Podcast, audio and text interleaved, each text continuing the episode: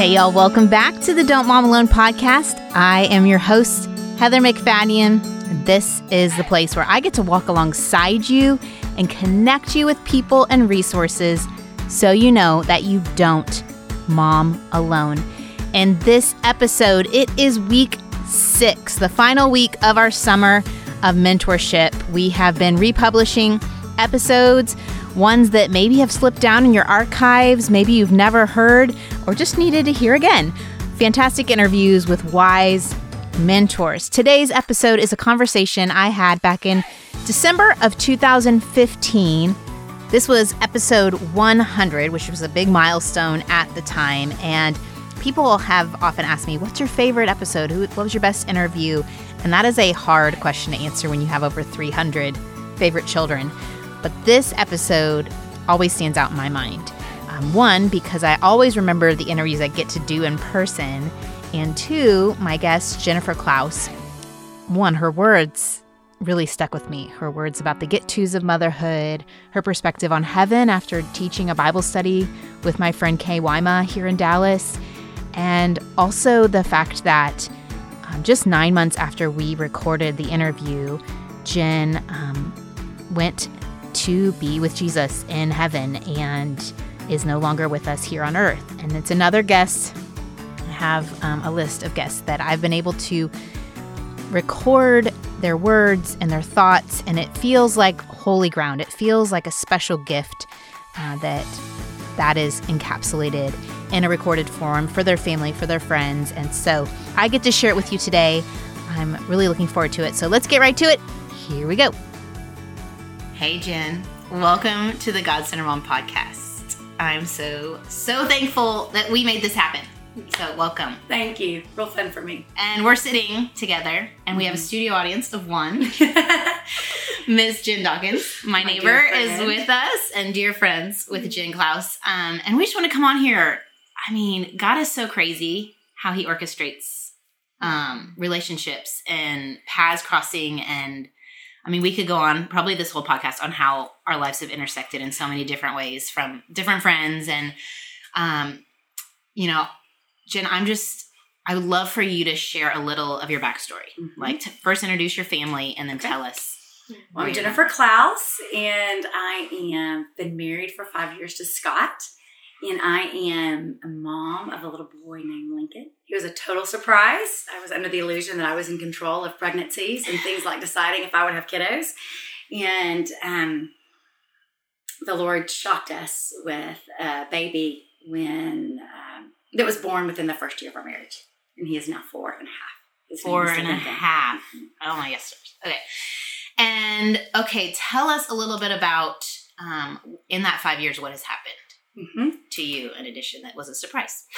The next surprise in our world. I had a surprise engagement, and then I had a surprise baby. And then when he was about eight months old, um, and actually prior to that, I felt a lump in, my, lump in my breast that I associated with milk ducts and nursing. So um, in my anti-hypochondriac ways, I ignored it and didn't think much of it until friends kind of insisted, one being Jen Dawkins, that I see the doctor.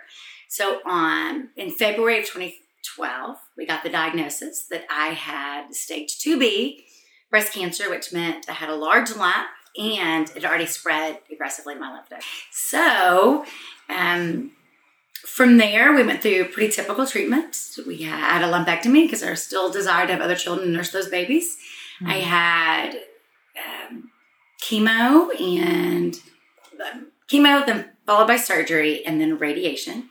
A year later, my doctor's real insistent, and over many tears, and probably the hardest decision I made in the process was a full hysterectomy because mm-hmm. um, my cancer was so hormone-driven that she felt like I was really increasing significantly my chances of recurrence by maintaining any um, estrogen on my body. So that was in twenty thirteen, and then life seemed as normal as whatever normal is. It seemed normal, and then in December of twenty fourteen, I had some back pain and that progressed pretty significantly over a weekend to the point of me asking my doctor for some advanced pain medicine.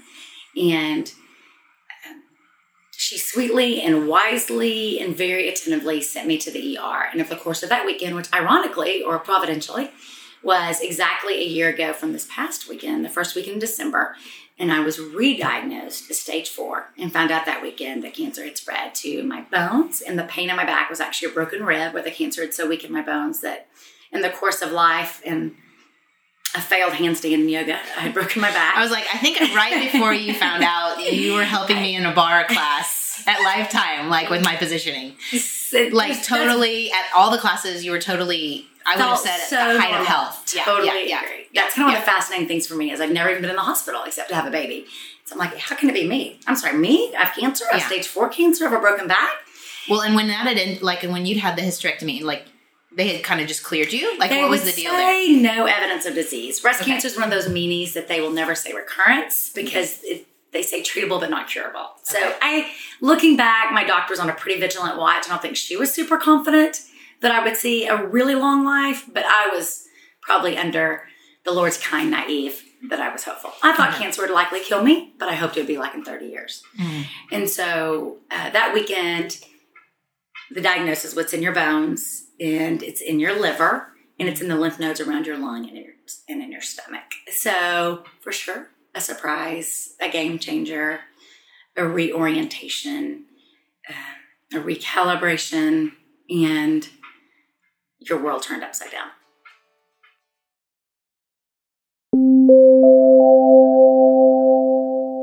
I know that Jen held to the hope of what was coming because of the time she spent studying God's word, staying centered on the truth of the gospel. And I know as moms, myself included, that my emotions and my thoughts can get really wrapped up in what's happening in front of me if I do not make time to connect with God. And so I'm thrilled to get to share with you a one-stop shop for your worship experience. It's called the Glorify app. It is so fantastic. It's started by Christian leaders like Sadie Huff, uh, Matt Redman, Priscilla Schreier, and what it does is in one place in this app, you can find curated bite-sized Bible readings, you can find devotionals, you can find some guided reflections, which I love. I think it's really cool to not just consume God's word and check it off a list, but really sit and think and listen to God when the world is just yelling so many things at us, to really hear what God has to say for us that day and that moment. And this may be when you just lock yourself in the bathroom for a few minutes of quiet, or let them play in the backyard and you just sit there with your app um, on the back porch.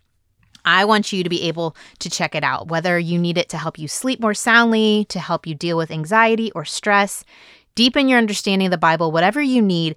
Glorify your relationship with God with fifty percent off unlimited access to the premium content, which is designed to help you get into good worship habits and grow closer to God. So download the Glorify app now, create an account, and enter D M A for Don't Mom Alone in the profile section. So you go to the profile section, you enter that code D M A, and you will get a special limited time discount of fifty percent off.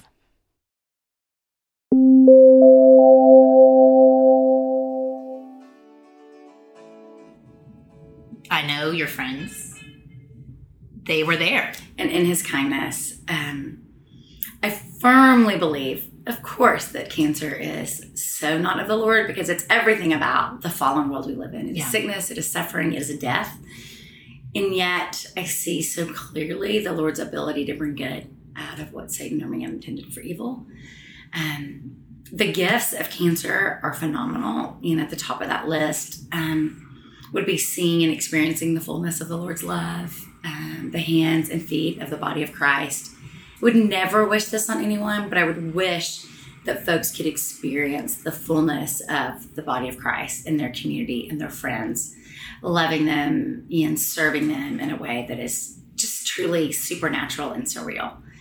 And, you know, I think one of the other gifts that we want, I think you want to talk about today is just all of a sudden life is put in such a perspective um, that it's kind of like I said about the baby. I lived under the illusion of control prior to a surprise pregnancy.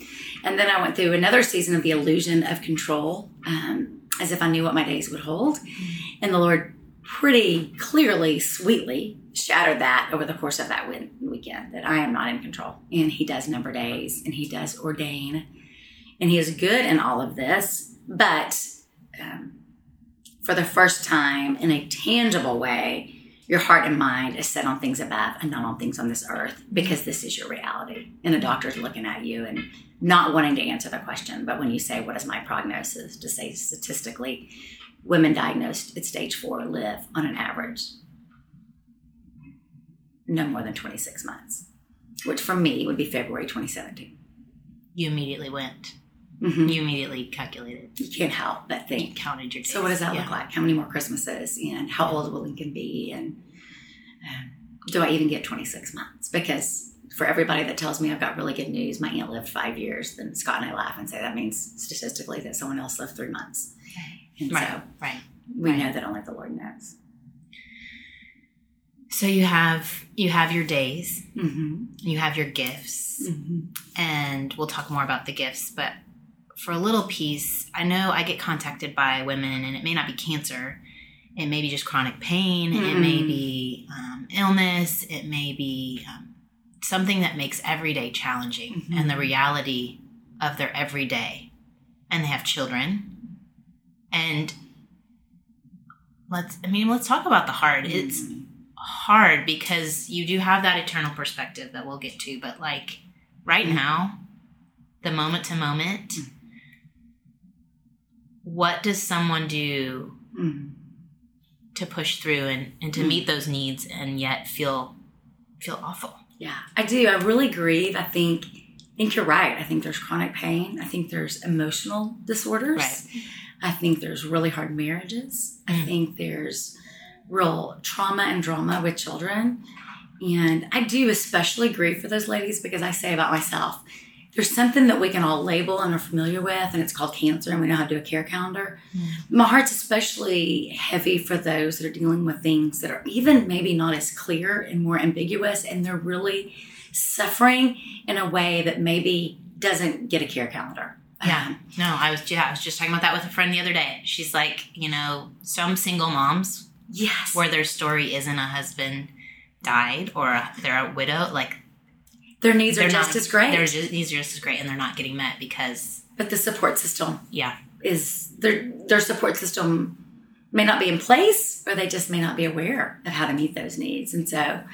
Um, and I do, well, I feel so incredibly loved by our support system that has been absolutely amazing. So it's almost hard for me... I almost feel um, guilty at times when I'm at chemo or other places that I think, oh my gosh, I'm so well taken care of. Um, and yet, to your point, to your question, there's still lots of moments alone where you're laying on the couch and you're not sure if you should get up and go hang out in the bathroom because you're fixing to puke or guts, or if you should just stay there and just pray that the Lord delivers you from this wave of nausea and this pain, or if you should take some medicine to just totally knock you out so you can sleep through it and... pray and hope that whoever's got your little boy is in good shape because you can't even reach for your phone to check and see if anyone's called. Mm. And and in those moments, I think um, I think a couple things. I think all we have is the Lord, and then I think there's other moments, and I think the Lord fully gets us and understands that He is with us and upholding us, even we don't even have the strength to call to Him. Because I sometimes think women get burdened with this idea of like, mm. It's not, it's been a sweet season with the Lord, but it's looked very different than all my other sweet seasons because I don't have the stamina or energy for long seasons in the Word like I did before. Mm. My body is not able um, in those deep pain to do much more than cry out for help. Um, and so I kind of would want to even set women free from this burden of um, trying to kind of get it right as if you did these certain things in the Christian walk. He would deliver us from our pain. Mm. It's we just, I'm so desperate for Him at times. And that's all I am. It really is just, I'm just laying on the couch and saying, help, Lord, help, Jesus, please, Jesus, please deliver me. And just trusting that Holy Spirit groans on our behalf, right? He like, totally does. Friends and I were talking about that this morning, that when we don't know how to pray. And, and I see Him truly meet all of my needs according to the riches of His grace in Christ Jesus. And I see Him interceding, and I would. I want to provide hope um, for women that He sees you mm-hmm. and He hears you, and that those cries, um, when you're the only one there, don't go unheard or unnoticed. So you, and you mentioned it, and I've seen it from afar, your support system. Mm-hmm. To a woman listening who has a friend mm-hmm. in that situation, um, how can we be good friends? Mm, sweet, good word. Um, I have lots of thoughts on this, because it's been really humbling. I've realized probably when I wasn't such a great friend, mm. um, really taught by those that have loved me well. Um, but I could give a few quick words on that. Um, One would be um, to be specific in your offers for help. So I've learned the difference between someone saying to me, hey, I'm at the store, what do you need? Mm. It's very easy for me to answer. Someone just texting on Monday morning and said, I have flexibility this week, how can I help? That's almost an overwhelming question to me, because I don't know if you're good at babysitting or if you want to run errands. And if you put a lot of burden on the sick person to figure out how to use your time and talents, they're probably not going to be used. Wow. But if you could be so specific as to say, I'm running errands today and I'm headed to Target, what do you need? I can rattle off my Target list so fast yeah. that I can't yeah. necessarily align my family's needs with your schedule. Yeah. Or saying like, Wednesday, I'm wide open. Can I watch Lincoln? That is, I, the way to summarize it is, if you could ask your friend a question that they can answer with a yes or no, right, then you're onto something. So yes, right. I could answer yes or no to Wednesday. Mm. The other thing is, I think if you're offering to help, I think you might want to try to be in a position where you can say yes, because it's hard for us to ask for help. Mm-hmm. And I know that sounds crazy, but when you ask for help and folks repeatedly say, that doesn't work for me, I'm not going to go back to you. And that's my own sin and fear of rejection, I acknowledge. But a common human A common feeling. human yeah. fear of yeah. rejection. Yeah, yeah, yeah. So I feel like when people have said, hey, I want to help, mm. I don't know what it looks like. I'm not saying clear your whole world, but you probably need to be prepared to help. If you're going back to, if you're not going to ask me that real specific question, that's really within your skill set and within your availability that I can say yes or no to. If you're going to be broad and general, Um, you're going to bless us both if you're prepared to say yes. But if that's too much for you, I'm not a kid crazy person, so I'm not the one saying, can I take all your kids right. on Wednesday? But I for sure am one that can say, hey, I'm at the store. Can I bring milk? I'm into washing laundry. Can you leave your laundry on the front porch? I'd love to come get it and bring it back tonight. Mm. Um, and I also want to encourage women to try to serve within the way they're wired. Like, I don't, I'm not a good cook. And so I was stressed out for years feeling guilty about taking meals. And that's just not my thing. Mm. And it was stressful and not life-giving to me, or probably the person eating my meal. But I wanted people, I want people to be like, if you're really good at graphic design, offer to do my Christmas card. If right. you're really good, if you don't mind running errands, ask about running me an errand. Because I need all of those things. Right. So a friend right now offered to sell some stuff of mine on Park City Resale. Do you think that blessed my socks off? You know, yes. that's she's just saying, kind of like, it reminds me of um, the woman at the well. It reminds me of the little, the stories we tell about the little shepherd boy, just bringing what they have and some offering it to your friends. Fish. Yes. A couple fish. Yes. I, well, I need those fish. It does not have to be huge. Because sometimes it's the idea that it's huge that stops us. It's totally. The barrier to entry. It, the barrier to entry is, I don't want to reach out. I don't know what she's going to ask me. Mm. Um, mm. That's and, a good one. Yeah. And I get that one. And yeah. yeah, what if she does say, can you keep my kids for the weekend? My husband and I are trying to get away for a break. You know? And yeah. I get that. I would be. Yeah. Well, and, and I think that our mind goes to watching kids, meals. Like even your idea, leave your laundry on the front porch, I'll come take it. I wouldn't have even thought to offer that. So like, and do your Christmas cards. And like, what yeah, are some like. helping me address my Christmas. Like if you have good handwriting, say, can I address your Christmas cards? Okay. Like really, Lord, what talents do I have that this family could use? And I really love the idea of asking the Lord, what do I have to offer this family? Mm. And and go, that's a yes, no question. Like, would you want help addressing your Christmas cards? I can answer yes or no to that. You know, yeah. would you, can I decorate your Christmas tree? Like maybe someone else decorate our Christmas tree and it's lovely. And I didn't do that. And so yeah. I think that's been really fun mm. because it's really taught me a lot about what can I offer folks. It's huge. Yeah. And it's a blessing. It does not have to just be meals or my little man. Yeah. But there's there's regular help. There's there regular. Is. There's errands for me. Yeah. I didn't drive for like two weeks, but there's still laundry to pick up and yeah. errands. And, and you've had people present with you. Mm-hmm. I have had a lot of people present with me. And that makes it, that's a huge gift. Yeah. And there are times when I've told them, I think I'll just throw up on my own. I'd rather not have an audience mm-hmm. right now. Yeah. Mm-hmm. Yeah. And there's times when I said, I can't sleep. Jen, could you rub my feet till I can fall asleep? And she just mm-hmm. disappears when I fall asleep. Mm-hmm. And so if you can rub feet, offer to rub your friend's feet. Like, it really is sweet to see all the ways that some people, I'm sure there's a woman listening that literally just dry heaved in her car at the thought of touching someone's feet. And there's probably someone else in there that's freed up thinking, you know what? I have great hands. I can do that. I can do that. Yeah. I think that opening your mind up to, I think you worded it perfectly. What am I gifted at? Mm-hmm. What do I have? Mm-hmm. I mean, we're sitting in a back house. Someone offered their back house. Y'all were able to sell your house. Mm-hmm. The plan was to build. Yeah. We're actually rebuilding on our lot. So we just scraped our house okay. and are rebuilding our house on our lot. And while you're doing that. So for a year, we're transplanted to someone's lovely back house for free. Gorgeous. Mm-hmm. I mean, that, I think. That's their incredible gift. I said, not everybody has a back house. Yeah, but some people have possessions and not time. Great. Some people have time and not possessions. Exactly. Yeah, and I really, I've been really blessed for those that are monetarily blessed. I mean, there's some checks in the mail that will blow your socks off, and our family could never do that. Yeah. But those same people, I don't, they may not have the the, the time. time, or they may not be in town mm-hmm. to do laundry. Mm-hmm. Mm-hmm. Lulu, it's Momo here. I just wanted to tell you that the greatest gift that you have given to me is teaching me how to love others. You love hard, and you love from your heart, and you love well beyond friendly obligation. From the orphans in Africa to the special needs adult whom any other person might be scared to sit next to, your heart is big for people whom others might shy away from.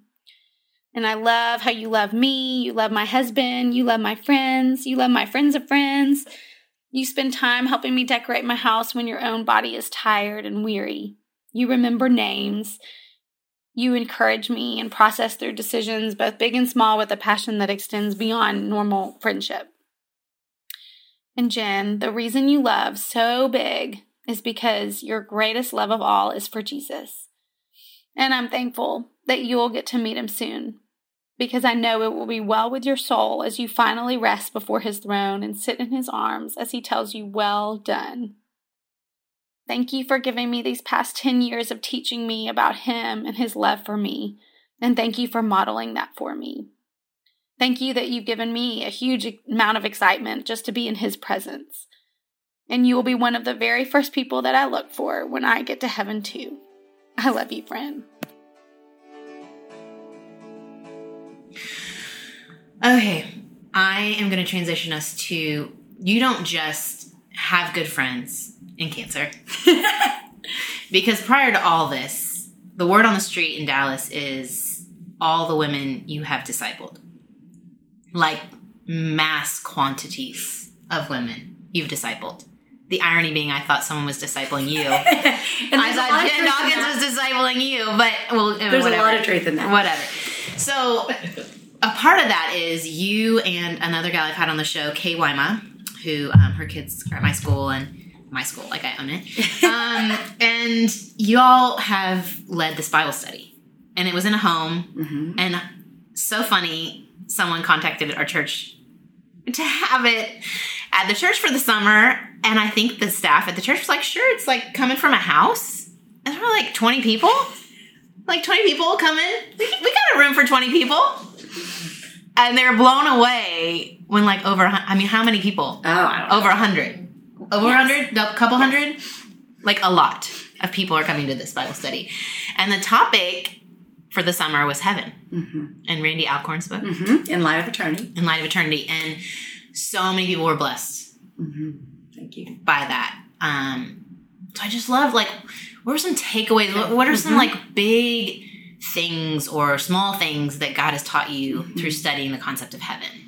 I think as you and I spoke before the podcast began, I think one of the things that kind of blew me away before we started was our lack of familiarity with it. Mm. I grew up in the church. I have the privilege of being in Bible teaching churches. So I feel like I've been pretty well grounded in truth. Yeah. And yet this was a topic that was like my eyes, the, like the veil was removed on this subject. And so as we talked the first week of that study, we talked a bit about why are we scared to talk about heaven, or why is it uncomfortable, or why don't we? And maybe scared's the wrong word. Yeah. But we did have a conversation, and the reality is, I think to get to heaven, we have to go through death. And most of us would prefer not to dwell there. And I think to go through death means either facing our own or facing the loss of ones that we've loved that um, maybe, and I've lost my dad and he was in college, and I'm one of those that sometimes thinking about these things and not being one hundred percent assured of his salvation would just make my heart turn away from thinking about that. Mm. But probably more than anything because I naively and probably not very intellectually honest, I thought I just have to believe it's good because God says so. Mm. And maybe I'm not really that keen on what I've heard, um, but I'm kind of going with a blind faith approach that it's good and great and I love it rather than um, a pursuit of understanding it. So, for example, I'm not very musically inclined. I'm tone deaf. I don't play choir in junior high. And I kind of think it's a lot of worship, and I think of only worship in the terms of song. And, and being talented. Yes. In that. Right. Yes. In music and harps and all day long. So I like it. And harps. Shoot, I forgot to take forgot, harp lessons. Yes, I didn't take harp lessons. I'm going to sit on a cloud and I'm going to play my harp all day long. And right. kind of secretly being like, that doesn't sound very fun to me. Can I play tennis? But like that's maybe sacrilegious to say. Right, right. And that what you would enjoy. That what I would enjoy yeah. was not a part of heaven. And yeah. so... Um, I think it's been really fun to think of heaven in terms of the goodness of what I see on earth without the layer of destruction caused by sin. So mm. if I think of pre-fall, I think of intimacy with the Father. I think of prior to the sin in the garden, I think of intimacy in relationships. Mm. I think of beauty in creation. Mm. I think of work that is satisfying and meaningful and not a curse. Mm. I think of um, them getting to enjoy the fullness of life. So I think if, for example, I mean, what if it was the fullness of Jen Klaus without my sin, mm. without the ways that I've been wounded, I've wounded others, without the way my character has been marred by my sin, mm.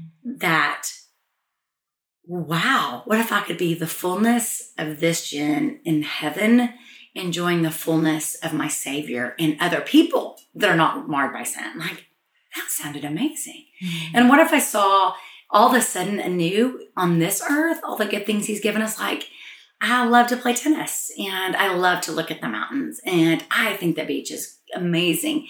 That all those are good and great things the Lord has given us. And we got to enjoy those for eternity. Instead of thinking of those as maybe personal indulgences or mm.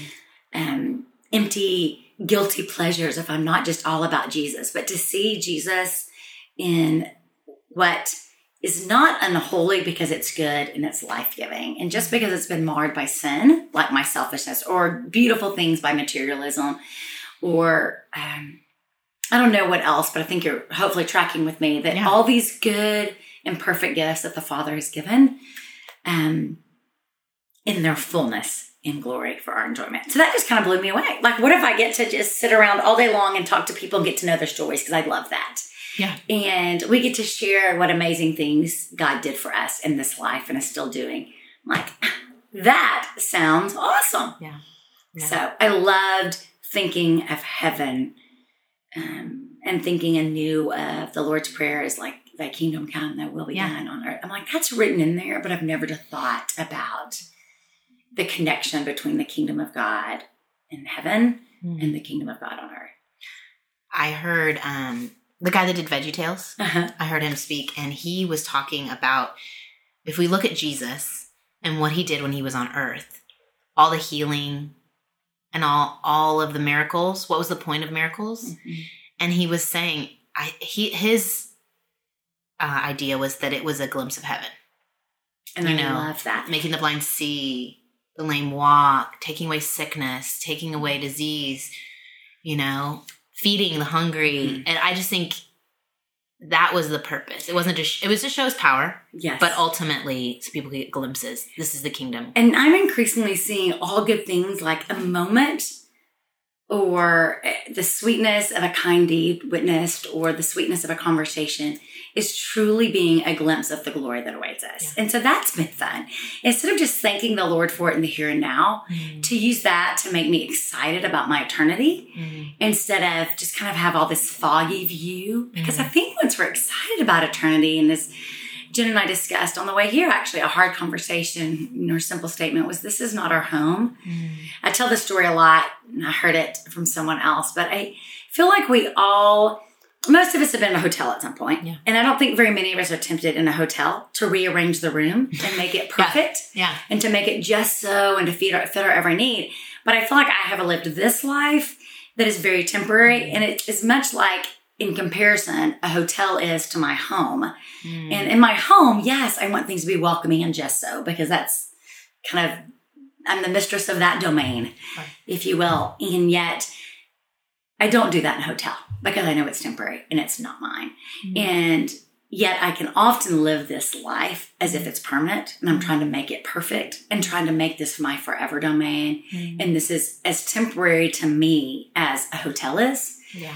And so if I could have that kind of, I think there's that old gospel, this is not my home, I'm just passing through. Mm-hmm. And that we could be excited about where we're going, because I think most of us haven't stayed in heaven enough to be excited about where we're going, mm-hmm. which makes us cling too tightly to things on this earth. I think what you said is like both, like a, an appreciation mm-hmm. and an o- opening your eyes to see the heaven here, mm-hmm.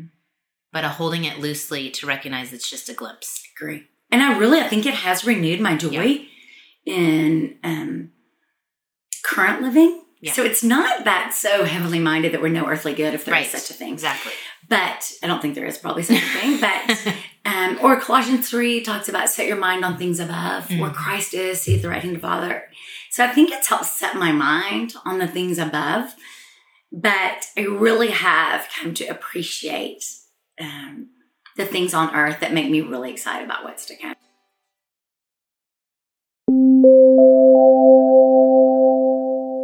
I know not everyone loves playing with their kids, but it is one of those get-tos, and I have a great sponsor to help you know what is developmentally appropriate for your child and even give you guidance on how to play. This is the Love Every Play Kit that is designed by experts for your child's developing brain. You put in your child's age, and they will tailor a play kit to your kid's exact learning stage. So you're going to have the right toy at the right time, and they're delivered every few months so they grow with your child. And I will tell you, I've seen the kits. Um, I had it sent to my friend whose children are in the age of the play kits, and these are high quality toys. We're not talking about more plastic junk, but truly highly interactive, tailored to the exact developmental skills your child needs at that time. And as a speech language pathologist, I know how play and language work together. And so this really does set your child up for success in all areas of their future. So I want to help you out and take the guesswork out of your child's play. You can choose Love Every today and get free shipping when you sign up to receive your play kits at love every dot com slash D M A. Now pay attention to how you spell it, because the E at the end of love and the E at the beginning of every smush together, and it's one E. So it's L O V E V E R Y dot com slash D M A. That's Don't Mom Alone for short. For sh- free shipping, loveevery.com slash DMA.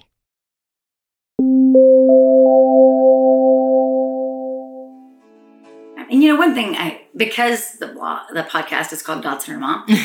one of the things... God Centered it up. I was going to mom it up. Oh, mom it up. All right. Oh, okay, mom it up. Um, and I am... One of the things I think, one of the gifts of this, I think as believers and women, we know...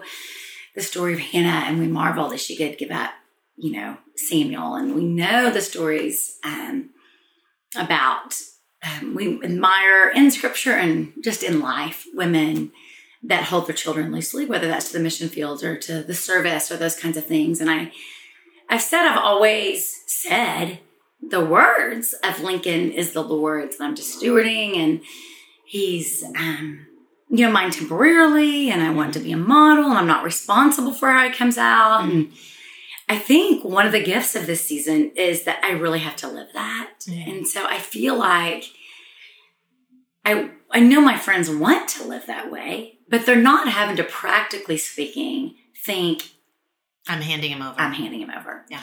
And I am not going to physically, most likely, I know God's able to do whatever he wants. Right. going to be here for those years. And um, I finally had the courage to ask my doctor if I'd see him go to college. And she said no. And then the next appointment, I had the courage to say, will I make it five years? And she said no. And then I finally, in the third question, had the courage to say, how long do I have? And that's when she gave me the twenty-six months. So let's just, using my February twenty seventeen, no idea if that's it or not. Um, but my son will be five. And so, you know, thirteen more years parented under our roof that I won't be here for. And while that so grieves me, of course, it's heartbreaking. It's simply heartbreaking for him and for me. And I most wholeheartedly dread the day when I think that I'm telling Lincoln goodbye. And I dread the separation from him more than anyone else. And I dread him going to college and someone saying, tell me about your mom. And I'm saying she died when I was five. And I don't really know her that well. But here's what I know about her. It's one of our prayers that the Lord would just give us a relationship that's deep and meaningful. Um, this sustains him in his memories, not so that I can be a legacy, but so that he's connected to the important role of a mom. Um, but I really get to hold my son with loose hands, and I get to pray for his future in a way that keeps me from trying to control it. And I'm not tempted, like I think I would be otherwise, to control the outcome of Lincoln's life. And so that's one of the gifts I would wish for other moms, is to be able to really turn their hands open. And I mean, I have to really let Scott's dad play a role. I mean, I can't, I can't usurp Scott entirely like I might want to as a mom. Yes.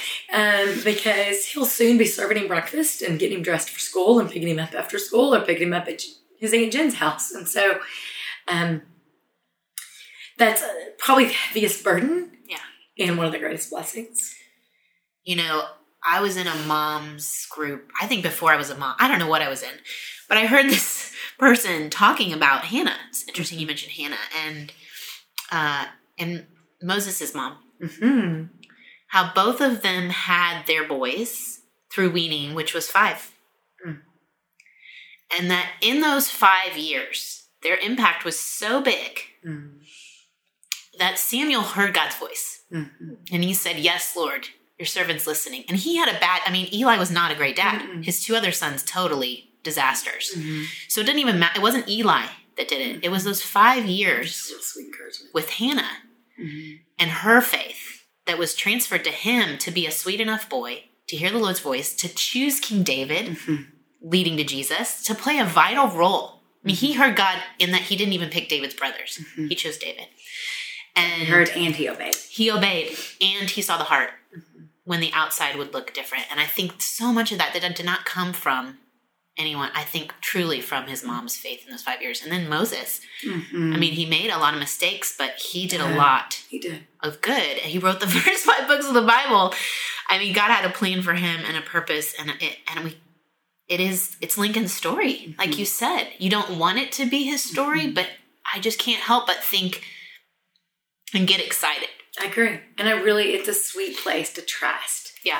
That the Lord doesn't, there's no part of me that thinks the Lord loves Lincoln less than he loves my friends that aren't facing right, rather imminent death. And we all know that any of my closest friends could go before me for right. any number of reasons. Right. Um, but with kind of the forewarning, if you will, that I get and that he gets because we talk candidly. Yeah. I was going to ask you like how much, how aware is Lincoln? I've seen kind of in mm-hmm. some of your blog posts mm-hmm. questions he has or. It's very important for us and um, working with like experts in children and trauma that he is fully aware. And I think it's been a good lesson for us. I think that's more our personalities anyway, Scott and I, to let him learn from our mistakes and learn from our humility. Um, if we need to own our mistakes in life or our mistakes with him, but um, that's been our desire. But this has been a real good one. And we've been strongly encouraged that he needs to know um, that we spoke to him in truth.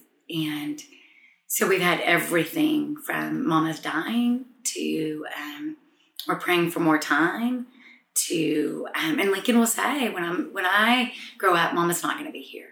And mm-hmm. so, um, and he says it very much as facts. I mean, he's four. Right. Um, it's very fun. But at least those facts are connected to truth. And I want my son, um, to hear us live in truth and in love and in grace. Because of the truth we can assure him as well is that Mama will be gone. But we regularly ask him, but who will be with you? And to help him believe at a young age that our God will never leave or forsake him, mm. even though his mama is finite and frail. Mm. So speaking, since you said mom, and to those moms who are maybe chronically ill, how do you handle mm. temper tantrums and mm. obedience training, which mm. is that even a thing? Because, man, I'm hitting it hard with the one who's almost four in my life. Um, when life doesn't look regular, when every day's a different story, a different person's picking them up, like, what encouragement can you give to a mom who's really struggling with that? Great question and great sensitivity, Heather, um, because I do think life is real different for these kids. Yeah. And they can't articulate. Yeah. In fact, this morning, Link was mass. I mean, the other, yesterday morning, he woke up and the first words out of his mouth, wait, it's Monday? No, it was Sunday morning. The very first words out of his mouth were, Mom, Mom. I didn't want to wake up. It was a ridiculous hour. And they were, I love you. And I thought that was dear. And before we could get to church, he'd pretty much beat the crap out of me. I mean, just wheels off. Yeah. And the child definitely, sadly, so does his mom. I have to work through her anger at times. Um, it's just physical in yeah. his expression of anger. Mm-hmm. And like we're teaching him that you cannot hit mama, but you can hit that couch and say, I'm angry. Mm-hmm. And so um, there's lots of grace for him, but it's not permissive. Right. And so that's hard though. It's hard to really rein in a kid that, you know, is really struggling on the inside, and to imagine every other kid's mom's picking them up from school to some degree, mm-hmm. but Monday, Tuesday, Wednesday, Thursday, and Friday, a different dear friend accent. Mm-hmm. And they all talk about how great he is mm-hmm. and, and, you know, obedient and behave. And that's not what's happening necessarily at home. Like he feel he feels safe with you. He does. Safe enough to let safe the wheels come off.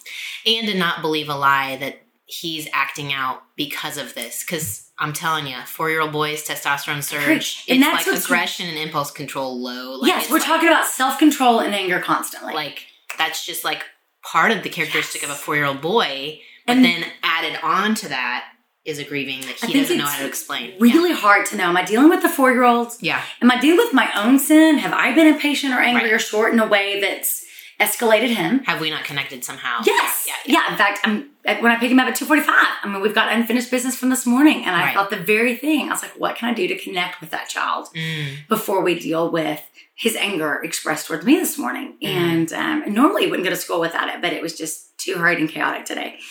And, um, and then, um, what is the grieving child that can't find expression that ironically, I do think is pretty crazy about his mama, but ironically, I get the worst of him. And I don't think that's coincidental in no, light no. of this, in light of the situation. And from parenting experts I've heard, that's actually a good thing mm. that you get the worst. That I think pity so. The child that is the best with the parents. I feel that way. I don't feel like it's he's, not fair, but it's not. But I don't think he's parented out of fear, and so he's free to express his feelings, um, and that's it. And I'm grateful for that. Yeah. That was very intentional. And so, in fact, to your point about obedience, that's not a word mm. we harp on a lot. We harp mm. a lot on trust. Do you trust mama? Because mm. I do think out of trust will flow some measure of obedience, meaning you'll trust that my instructions are for your good. Right. That there's a reason I'm instructing you right. in this. Um, because um, I really do want him to learn at a young age to trust us and to learn trust of those who are, and we tell him, and are willing to admit, quite fallible. And yet, Lord willing, at a young age, trust his father. Yeah. The Heavenly Father. Because some people will say, oh, they need to learn obedience so they'll obey God. But I think that That God doesn't say, I mean, he'll say people obeyed him, but he says it's the faith. And that's he belief. Does. He always starts with the trust. And the the obedience is just an expression it's of an the out, trust. Of the faith, yeah. And faith being, I believe you, God. I believe yes. you to be all the things that you say. And you I, are faithful, so I can have faith. Yeah. And I believe that what you say is good for me. So if I right. believe you, I will do what you say. But I really firmly am convicted. And I just feel like that's how the Lord parents me. Yeah. And with a, a lot of word. grace and a lot of asking me to trust him. More mm-hmm. than he asks me just to do what he says. Mm-hmm. So there's a relationship first. It's really, the relationship is real key to me. And so I, we kind of focus a lot about on the relationship over the rules mm. in our home. I think the rules can be confusing. And that wouldn't be a really fun way to spend your last If you know that's your last time, would that be really... That's probably one of the other gifts, is I think if there are rules in parenting, if there's rules about they're not supposed to sleep in your bed, I haven't been diagnosed very long before I'm like, you know what, when my four-year-old crawls in my bed, he can stay here. Mm. And that was one of those early on gifts too that I was like, oh my gosh, if there's some silly rules about I'm not supposed to be in my bed, or silly to me. I mean, right, right, right, right, you know, right. Rules that people have Rules that I have picked to. up and yeah. people have clung to, and I've probably felt guilty about at times. Mm. That there's a real sense of, um, you know what, that's going to be okay. And I wish, I would wish that for other people too, to have that freedom to not be bound by some things we've picked up along the way that we don't even know why we do them. Because mm. it does allow me and help me really evaluate, why do we do what we do if these days are numbered? Oh, Jen. So good. You're just awesome to chat with, and um, so many good nuggets in here. If you had any last words for the women um, who are struggling with maybe that eternal perspective, mm. you know, what what words of hope? What what are you? What is your, you know, maybe a word that you cling to, or an imagery that keeps you going when it's a hard day? I mean, what's Do you have any last mm-hmm. thoughts? I love that question, because hope has probably been the word. Mm. And I think I heard once someone talk about hope that has not only the longing for, but it's not like a wish, like I might mm. wish for something. It's a longing, but also with an expectancy, mm. like I expect it will happen. So it's rooted in that level of that faith we just talked about. Mm. So there's this hope of glory and hope in belief that the Lord will redeem this in Lincoln's life, and the Lord will sustain Scott as a single parent.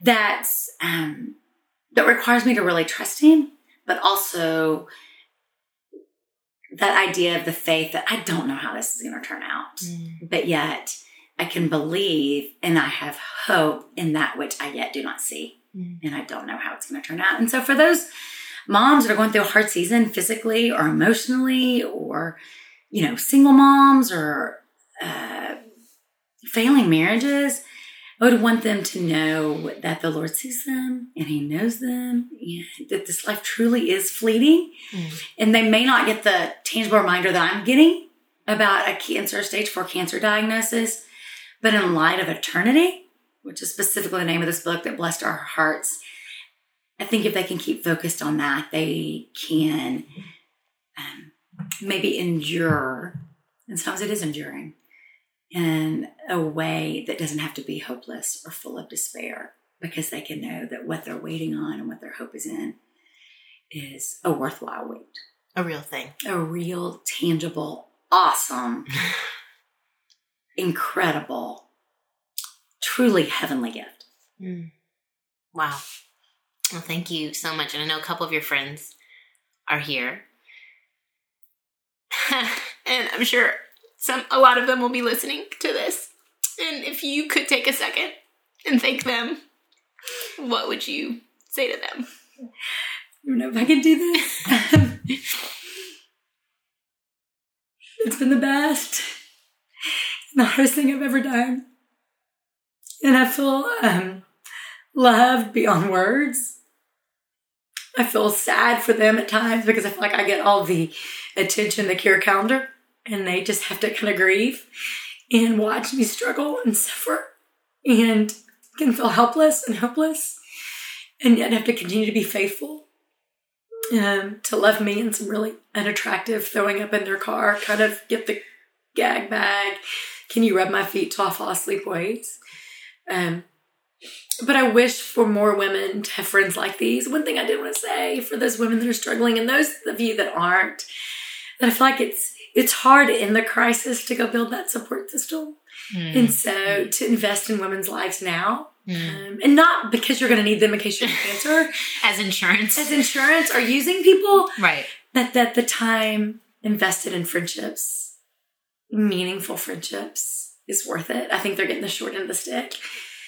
Um, but I am eternally grateful for the women that have loved our family. We're, all, we're just like blubbering messes. I will definitely need a Kleenex alert for this episode.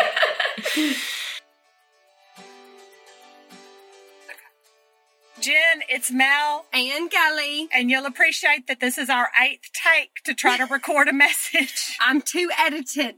I'm too, I have to, I don't, I'm trying not to say anything that is cussing or inappropriate. But so, all that to say, we are so happy we just got to be with you. And the one constant through all this, I feel like, is that we always get to laugh and be together and enjoy our time. We always enjoy our time. And that you have a way of, even in the midst of all this, that you light up a room, that you make us laugh, you make us better, you challenge us, you convict us. You are amazing. And I know you don't want us to say that you're brave and you're our hero, but you are brave and you are our hero. So you just have to deal with it. It's true. It's true. And we love you so much. And we're much. so proud of you. We love you so much. You're a great mom. You're a great friend. You're just, we are just so proud of you. Love you so much.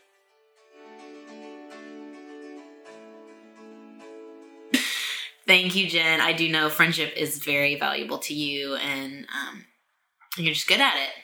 Well, I love my people. Yeah. And well, I've love. always heard a good friend has good friends. Mm-hmm. So um, I'm sure the feeling is mutual. And just thank you. Thank you for being available today to chat with me. And um, yeah.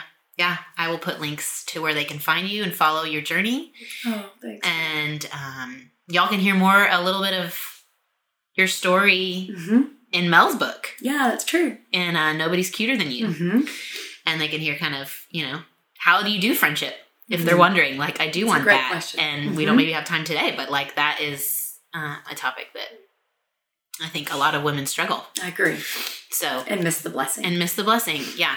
So thank you for bringing that up, and thank you for being here. I'm just so thankful. I'm honored to talk about the things that are near and dear to my heart. We love you. Thank you, friend. All right. Bye. Thanks, y'all, for joining me today. I'm going to pray over us as we consider what Jen said and as we wrap up our summers um, and go into the school year. Lord, I just I thank you so much that you do give us glimpses of our future life with you in perfection. And I thank you so much for the hope that we have that is not based on our circumstances, but is based on your presence in us. That the truth of you being with us, not just with us in us, but also that your power, a power that's able to deliver, to free, to save is in us. That that isn't just a power of wielding and control, but it is also wrapped up with love, that you have written us in your hand, engraved us into your hand because of your love for us. That you jump around wildly for joy when you think of us. I thank you that we are so loved by you. I pray that you would fill whoever's listening with hope. Whatever she's walking through right now, whatever discouragement is in front of her, whatever disappointment, that she would feel your restoring, renewing spirit in her, that you have something for her, God, and it may not look good right now, but you have not left her. Thank you, God, for all that you do and are doing and will do in our lives. In Jesus' name, amen. If you loved connecting with Jen and her story, I want you to know that in the original episode, which you can Google, Don't Mom Alone, episode one hundred, we have little messages interspersed in the episode from her friends to her that she could hear when the episode went live, and it was really sweet. Also, wanted to tell you that we have decided to take off August second, and we will have new episodes on the podcast starting August ninth. And I have some great interviews, including one with Sharon McMahon of Sharon Says So, and my friend Nancy Houston, who is going to talk to us about self-differentiation, and it is life-changing. Y'all, I have been wanting to share this one with you for a long time. Um, and just some other really fun things leading up to the book launch, which is happening October twelfth. You can go on any bookseller, wherever you get your books, and you can pre-order. And we will be announcing August ninth. We will announce all the pre-order goodies and ways that you can help support me. because this is a big deal, y'all. I've never done this before. I've watched a lot of friends launch books, but I, um, any and all help and encouragement you could send my way, I will take it gladly, humbly. Um, so thank you when you share this show, when you share any shows with friends, when you leave reviews, anything you do to help. Uh, I am so honored and grateful. And so thank you. Um, and I love connecting with y'all through email. If you don't get my Monday emails, you can sign up over at ola heather dot com and I'll connect with you there. All right. See y'all August ninth with some new content. Adios. I hope you enjoyed this episode of the Don't Mom Alone podcast. If you're wanting to connect with more people and more resources to help remind you that you're not alone, head over to don't mom alone dot com. That's where you'll also find show notes with any links mentioned by our guests. Most importantly, I want you to know the good news, the great news that you're not alone because God has promised to always be with you. With faith in Jesus Christ, the one who died for you and rose again, Jesus said when he left, he was going to leave a helper, a comforter, to be with us. God in us. Moms, that's superpower. So while you're washing dishes at your kitchen sink, while you're driving to and from work, while you're feeding that baby late into the night, while you're cleaning sticky floors, God promises to be just as present with you as when you're worshiping in a church pew. As it says in Zephaniah three seventeen, the Lord your God is with you. He is mighty to save. He takes great delight in you. He will quiet you with his love, and he will rejoice over you with singing. Now that's good news. Have a great day.